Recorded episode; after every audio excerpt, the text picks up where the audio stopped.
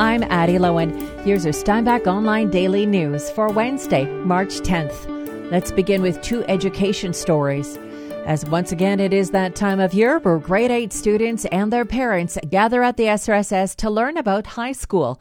And for obvious reasons, that will not be happening. Reporter Connor Gerbrandt has the details. In order to make accommodations here for COVID. We've had to adjust our planning. Grade 9 Vice Principal Thor Barkman says COVID 19 restrictions have forced his administration team to find another way of orientating prospective students. Instead of being able to see the parents and get them in our building and tour them through the facilities, we're going to need to move that to online uh, webinar. Those webinars will take place on their website tonight and tomorrow evening. Meanwhile, to allow incoming students to grow further acquainted with the space, Barkman says small groups will be given private tours over the coming days to learn about the school's various programs and extracurricular activities. And now from the Seine River region. Homeowners within the Seine River School Division will see an education property tax reduction of 2.51% this year, or an average decrease of $46 per household. This decrease comes in what is expected to be a fiscally challenging year for the division. The Board of Trustees last night approved a conservative financial plan for the 2021 to 2022 school year. The province has given the division $57 million to work with this year, an amount that leaves no room for COVID 19 expenses, according to a spokesperson. The board this year has chosen to prioritize mental health supports and adequate staffing numbers, though a tight budget may necessitate tough calls on either front. I'm Connor Gerbrandt. And as daily COVID 19 case counts remain in the double digits and with optimism growing around vaccination timelines, the Manitoba Chambers of Commerce is urging the province to resume a regional approach to any new pandemic restrictions.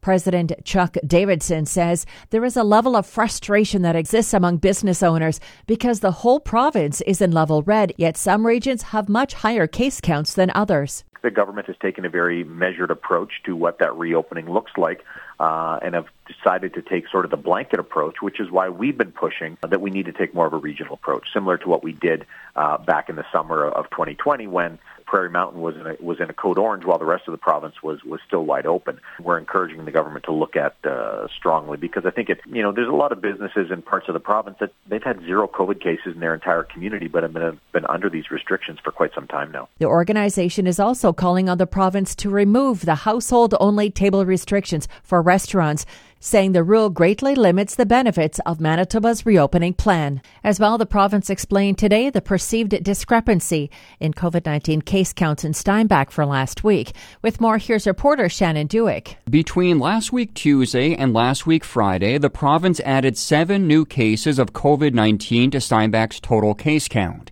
However, the number of active cases reported last week Friday was one, and there were no additional deaths in Steinbach during that time. This led many to question how Steinbach's case count could grow by seven, and six of those individuals had already recovered. We immediately reached out to the province for an explanation. A provincial spokesperson provided a response this morning, saying there are a number of reasons active case numbers might be updated quickly.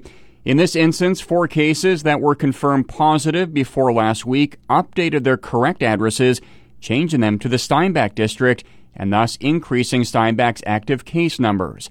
And further, from Monday to Friday last week, there were six recoveries. And now to today's COVID 19 case count numbers. Public health officials confirmed this morning there are 77 new cases of the virus in our province.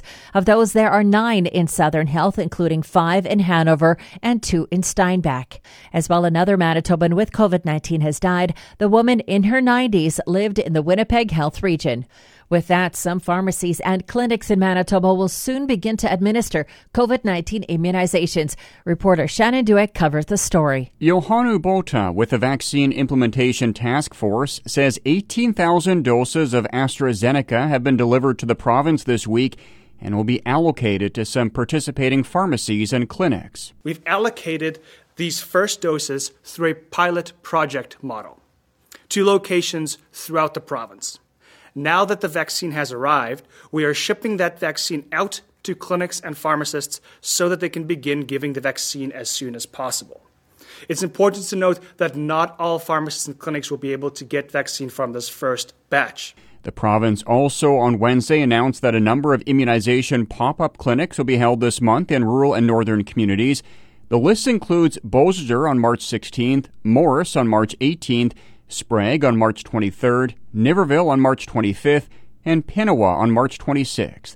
For more information on pop up clinics as well as eligibility priorities for clinics and pharmacies, visit the news story at SteinbachOnline.com. I'm Shannon Dueck. And a Steinbach man says his post traumatic stress disorder has disqualified him from accessing much needed EIA services. Reporter Connor Gerbrandt has the story. This has to stop. Keith Relke says his PTSD expresses itself through loud, nonviolent outbursts, a fact that has had him barred from the Employment and Income Assistance offices in Steinbach and Beausejour. Employment and Income Assistance is using my symptoms and saying I have a behavior problem.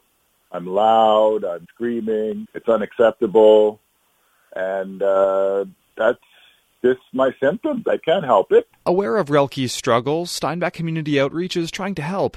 Executive Director Irene Kraker says the issue is not with the individual centers, but the government protection policies they work under. The larger EIA system has some gaps, and we recognize that. Like Relke, Kraker feels EIA should have the infrastructure in place to handle challenging individuals and says the Manitoba government needs to revamp their systems from the top down. I'm Connor Gerbrandt. And with strict COVID 19 restrictions in place since November, people in the southeast have spent more time outdoors this winter. Marilyn Pankratz runs Steinbach Holiday RV and Marine. She notes they sell all kinds of outdoor gear and sales have seen an uptick. We did see an increase in everything in sales of boats and trailers as well as the ice fishing items.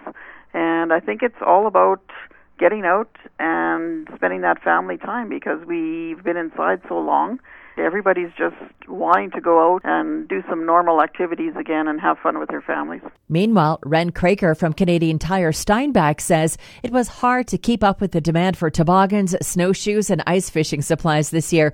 Kraker adds the mild weather this winter also made it a lot easier to enjoy the great outdoors. For more details on these stories, including photos, videos, and interviews, go to steinbachonline.com. I'm Addie Lowen.